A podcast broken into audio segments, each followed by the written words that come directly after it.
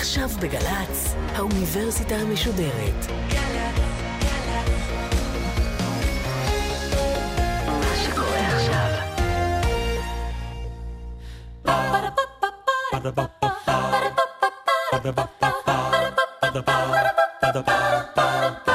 האוניברסיטה המשודרת מציגה מסע סביב רעיון, והסמסטר משחק, והפעם הדוקטור אייל דותן מאוניברסיטת תל אביב על משחקי מזל והימורים. עורכת ראשית מאיה גאייר.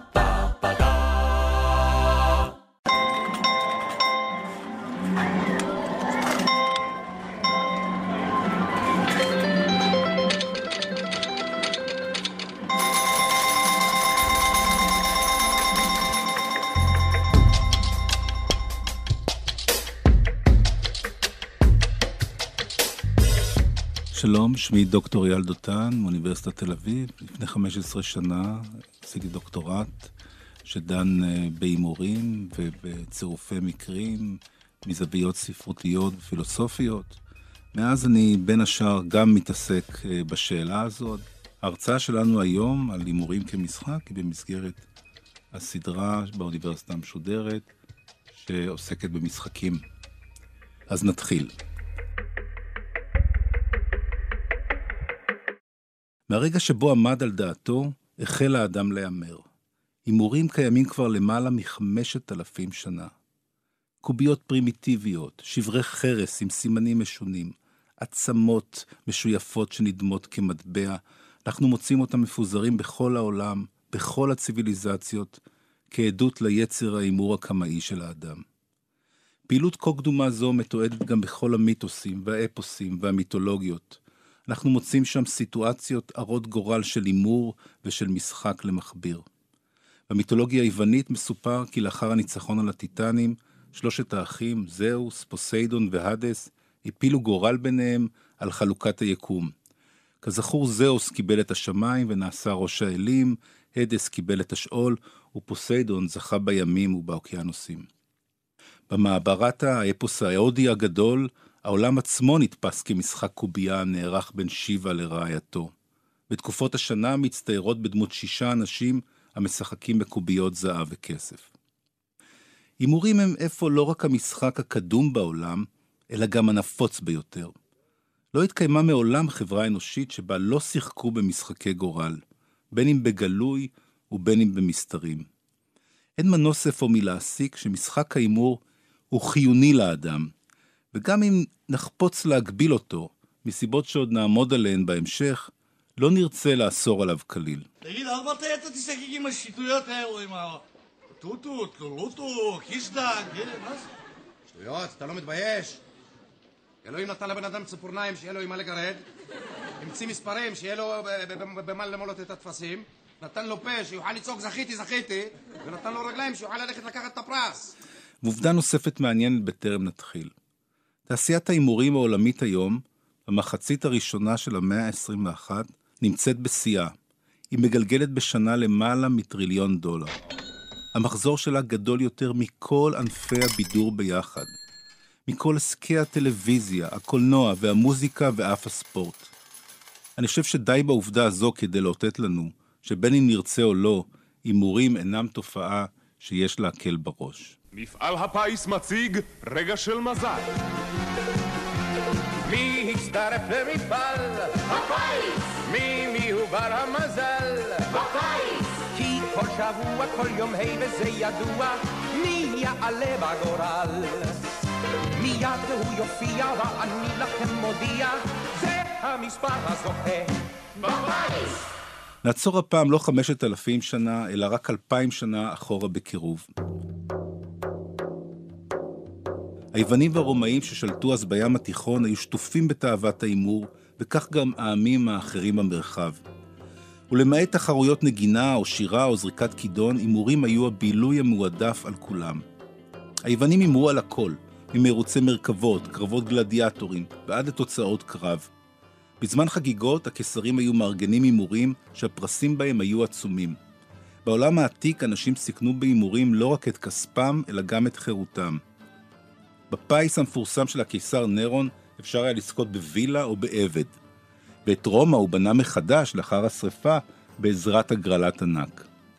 ואילו בפיס של אליוגבלוס, גרסר אחר, יכולת לפעמים ליפול על כלב מת, שקיק זבובים או זוג יענים. אך הגרלות לא שימשו בעולם העתיק רק לצרכים בידוריים או כלכליים.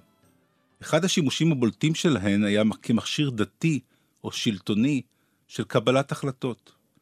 לא מעט החלטות חשובות ביותר, כמו האם לצאת למלחמה, או לתפוס את מי אשם בביזה, או מי יקבל את הנחלה, התקבלו באמצעות הטלת גורל. אם להזכיר לנו נשכחות, הרי במקרה שלנו, המלך הראשון של בני ישראל, שאול, נבחר בסדרה של הגרלות. בהתחלה שמואל בודד את השבט, ואחר כך את הבית שממנו אמור היה לבוא המלך. ומה שהתרחש אצל בני ישראל, קרה גם אצל עמים אחרים, לא פעם אחת ולא פעמיים. כמובן שהחלטות כה דרמטיות בחייו של עם לא היו מתקבלות לולא האמונה שהטלות גורל הם הדרך של האל לתקשר עם נבחריו ולהודיע להם את רצונו. לבני ישראל היו למשל את התרפים. השערה שמדובר במעין קוביות משחק שהיו נושאים עמם בציקלונם, וכשהיו זקוקים להנחיה אלוהית, היו פשוט זורקים אותן. לבני ישראל, כמו לכל בני הזמן העתיק, לא היה מושג ממשי של מקריות, של אירועים אקראיים שמתרחשים ללא סיבה. והם ראו בכל אירוע יוצא דופן, שאי אפשר היה להסבירו בכלים הרגילים, אז, סוג של התערבות אלוהים. כך שהימורים מכל הסוגים, משחקיים ורציניים כאחד, היו כרוכים בזמן העתיק בהתערבות של כוחות עליוניים. עם עלייתה של הנצרות והפיכתה לדת הרשמית של האימפריה הרומית, ועוד קודם לכן ביהדות של תקופת הנביאים, נאסר השימוש בהטלות גורל כדי לתקשר עם האל. הימורים נותרו כתוצאה מכך רק משחק למטרות של בידור ושעשוע. אך ככאלה, הם החלו להיחשב כמגונים ולא מוסריים. שלוש הדתות המערביות הגדולות אסרו כל אחת בתורה על קיום משחקי מזל. הקתולים ראו בהימור עיסוק מוגזם בעולם ארצי וגשמי, שמנוגד לערכי הנצרות של קיום רוחני ואמונה בעולם הבא. ואילו הפרוטסטנטים גינו את ההימורים בטענות שונות, בעיקר משום שהם לא האמינו שמקריות ייתכן בעולם, וכי עושר היה בעיניהם תוצאה של עבודה קשה ולא של הכרעה שרירותית של קובייה. מנגד, הקוראן אסר על הימורים ביחד עם שתייה ודן את המהמר לסקילה, והתיר רק לכהנים ולשופטים להטיל גורל במקרים מסוימים מוגבלים מאוד. שוב, תוך ההכרה שהם מוכשרים לעשות שימוש בפרוצדורה הזאת, כי הגורל נשלט תמיד על ידי האלוהים, והם, אחרי הכל, נציגיו. מהמרים יהודים נחשבו לפרזיטים שלא תורמים דבר לעולם. המשנה פסלה את המהמר המקצועי מלתת עדות. הוא לא יכול היה להתחתן בבית כנסת, לא נקרא אל התורה, ולפעמים אף נאסר לקבור אותו בקרב הקהילה. מה הבעיה במהמר? התמכרות, נכון? אבל מה הבעיה יותר גדולה במהמר? איפה הוא באמת נופל? איפה הנפילה של המהמר? חוסר אמונה ודאי. מחזיק הרי, הוא מחזיק ביד קלף ומתפלל אלוקים, תן לי אז, קראתי אותם. מה קשור אלוקים לשולחן? בימי הביניים, משחקי מזל וקלפים הוכרו בקהילות רבות כעבירה פלילית. הוצאו תקנות שאין לשחק במשחקי הימורים, אפילו לא במועדים מיוחדים כמו חנוכה, פורים, ראש השנה או חול המועד. באירופה, בימי הביניים, פיס היה עניין מוניציפלי שגרתי, ובתי חולים, מצודות וקתדרלות נבנו בעזרת הגרלות. אפילו המהפכה הצרפתית שאסרה על הגרלות בטענה שמנצלות את הציבור, חידשה אותם כמה שנים אחר כך כדי לגייס כספי ציבור. השליטים תמכו או אסרו על הימורים לפי האינטרסים הפרטיים שלהם באותה עת, שהיו כמעט תמיד כלכליים. בתקופות שפל הם התירו הגרלות, בעיקר בבעלותם, משום שהן שימשו סוג של מיסוי על הציבור שלא היה יכול להגיע בשום דרך אחרת. בתקופות פריחה יחסית נאסרו ההימורים, משום שריכוזם יחד של המהמרים, שבאו בעיקר מהמעמדות הנמוכים אז, היווה איום על המשטר. מהמאות ה-16 וה-17, ובעיקר מתחילתה של המהפכה התעשייתית, אנו עדים להתערבות מדינתית מסיבית בשאלת ההימורים. השליטים החלו מנכסים לעצמם את ההגרלות ואוסרים על קיומם של מפעלים פרטיים. האיסור על ההימורים גרם לפריחתם של מאורות הימורים והגרלות פיראטיות שהיוו גורם כלכלי חזק מאוד, לרוב קשור לאלמנטים פליליים, ומיועדים כמעט אך ורק למעמדות הנמוכים. לא כך הדבר היה ביחס למעמדות העליונים, להם מותר להמר כמובן, ומועדוני המהמרים האריסטוקרטיים היו מקום המפגש ההומה של כל המבעמי. אלא שעידן חדש נפתח למשחקי ההימור בשנות ה-60 של המאה הקודמת, המאה ה-20.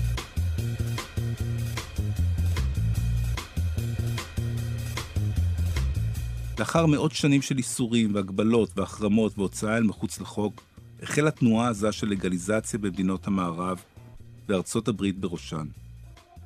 התרת הרסן העולמית גרמה לכך שמשחקי הימורים, בחסות ממשלתית או פרטית, נהפכו לתעשייה עולמית, לתעשיית בידור מובילה.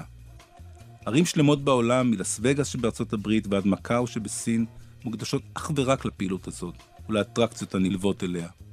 באולמות הקזינו הענקיים, ההרמטיים כל כך, מוצאים היום שורות על שורות של מכונות משחק, שולחנות מכל הסוגים, רולטה ובלק צ'ק וקוביות ופוקר ומשחקי קלפים אחרים.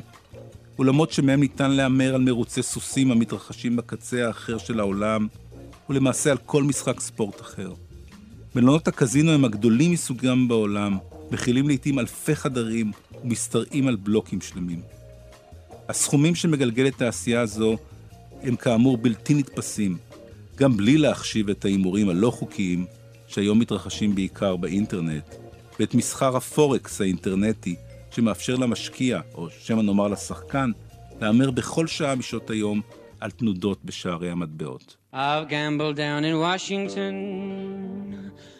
and I've gambled up in Maine.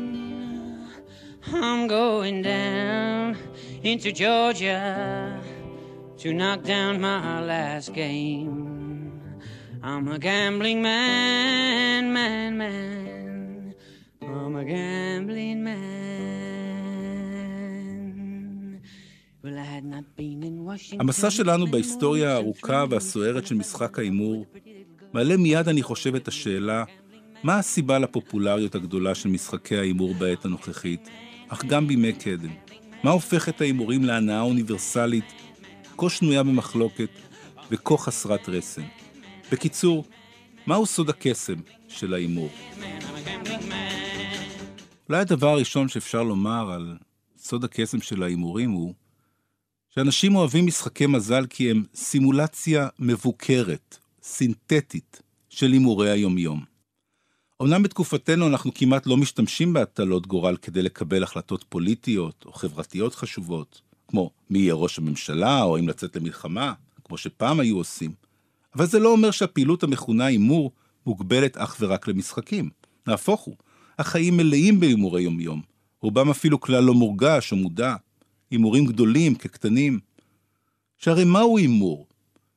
הימור, ננסה להגדיר אותו לרגע, הוא כל סיטואציה של קבלת החלטות שמתבצעת בתנאים של אי-ודאות ושל חוסר ידע תוך סיכון מסוים.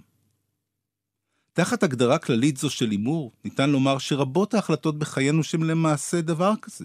שכן, מי מאיתנו יודע מה צופן בחובו העתיד, או מי מאיתנו יכול לחשב באמת סיכויים של דבר מה. הקסם של משחקי ההימור הוא בהיותם מציעים שחזור של חוויית ההימור היומיומית, אך בתנאים מבוקרים יחסית.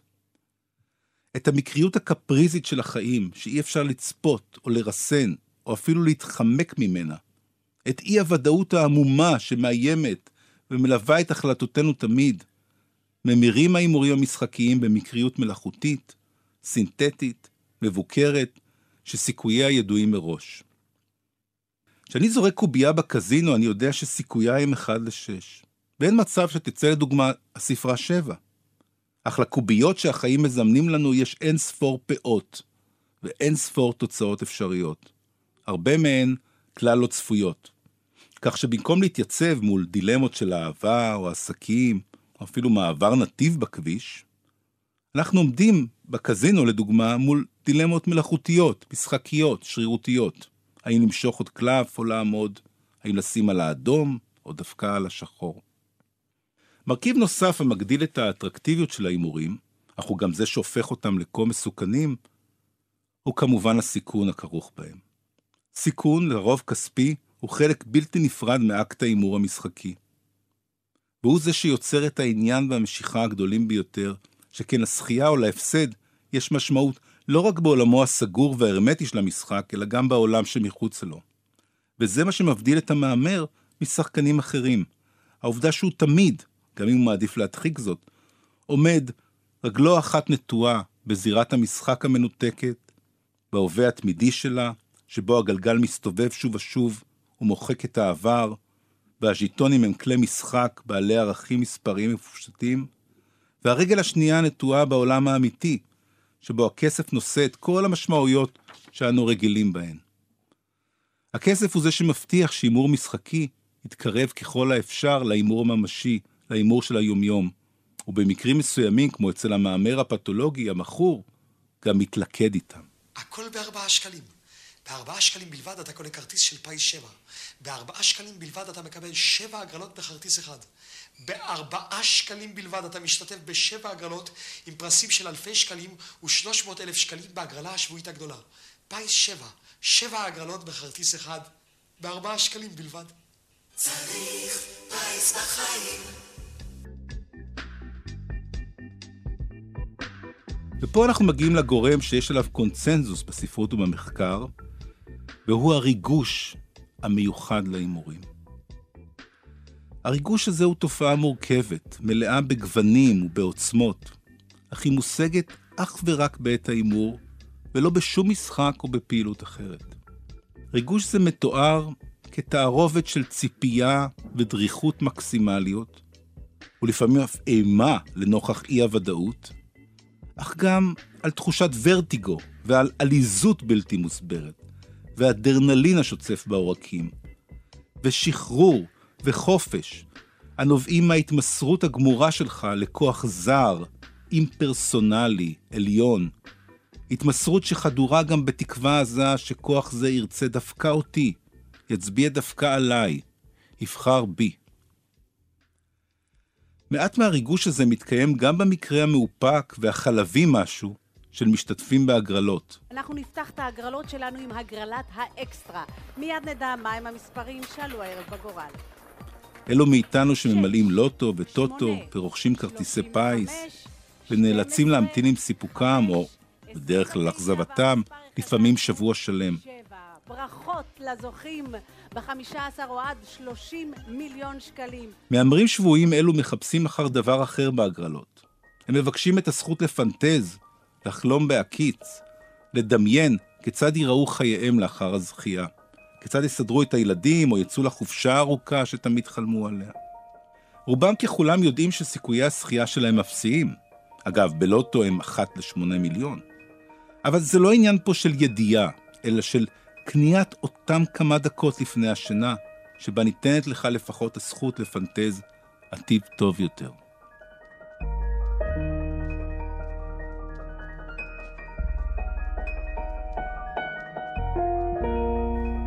דיברנו עד כה על היות ההימורים סימולציה של חיי יומיום, על הסיכון שהם נושאים בחובם, על הריגוש המיוחד שהם מעוררים, אך שום דין וחשבון על חוויית ההימור לא יכול שלא לכלול גם את המזל.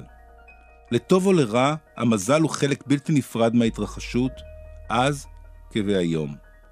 מהו אותו מזל? כיצד נאפיין אותו? מה תפקידו בחוויה?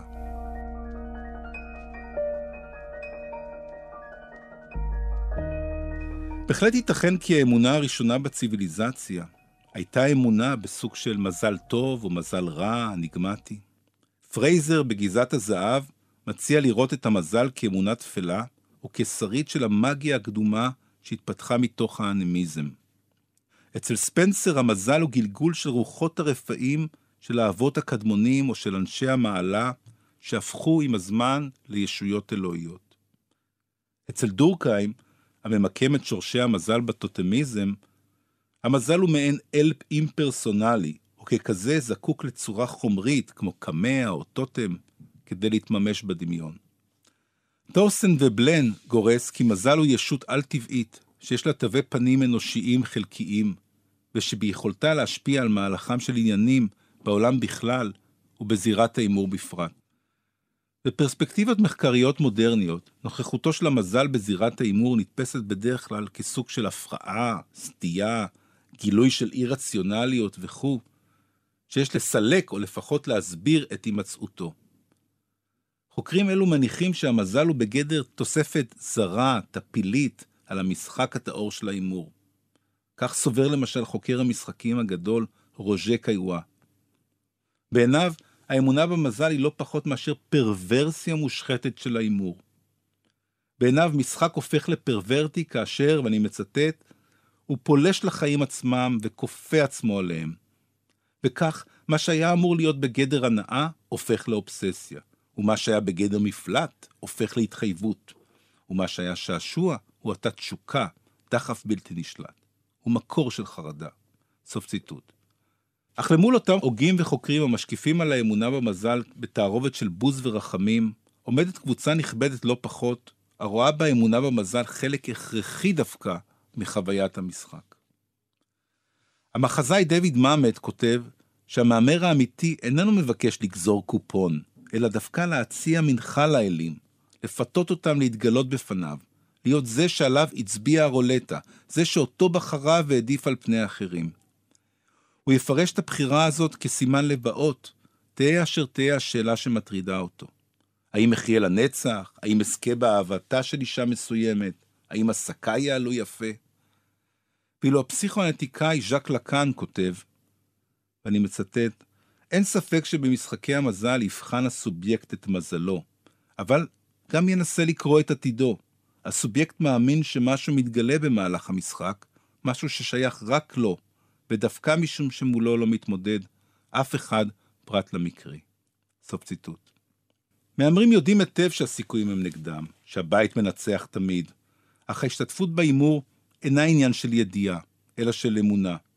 אמונה מגית, ביכולת שלהם לנצח את חוק המספרים הגדולים, את חוקי הסטטיסטיקה וההסתברות.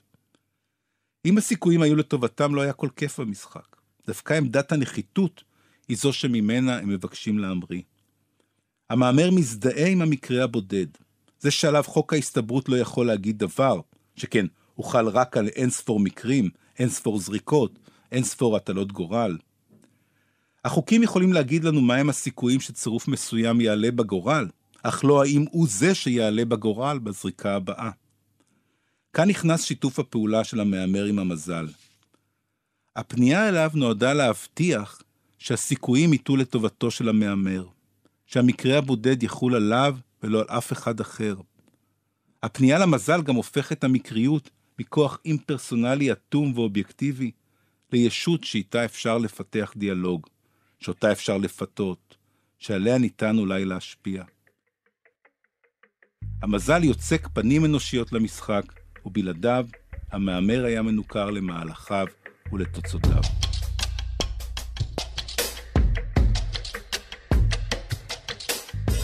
אם נסכם, דיברנו על הפופולריות הגדולה של ההימורים, על האוניברסליות שלהם, על העובדה שזה המשחק הקדום ביותר בעולם, ומאז למעשה אה, לא הפסקנו לשחק, וכי היום, בתקופתנו הנוכחית, הימורים הם המשחק הנפוץ ביותר, הפופולרי ביותר בתעשיית הבידור העולמית, אה, מורכבת בראש ובראשונה מהימורים אה, חוקיים ולא חוקיים.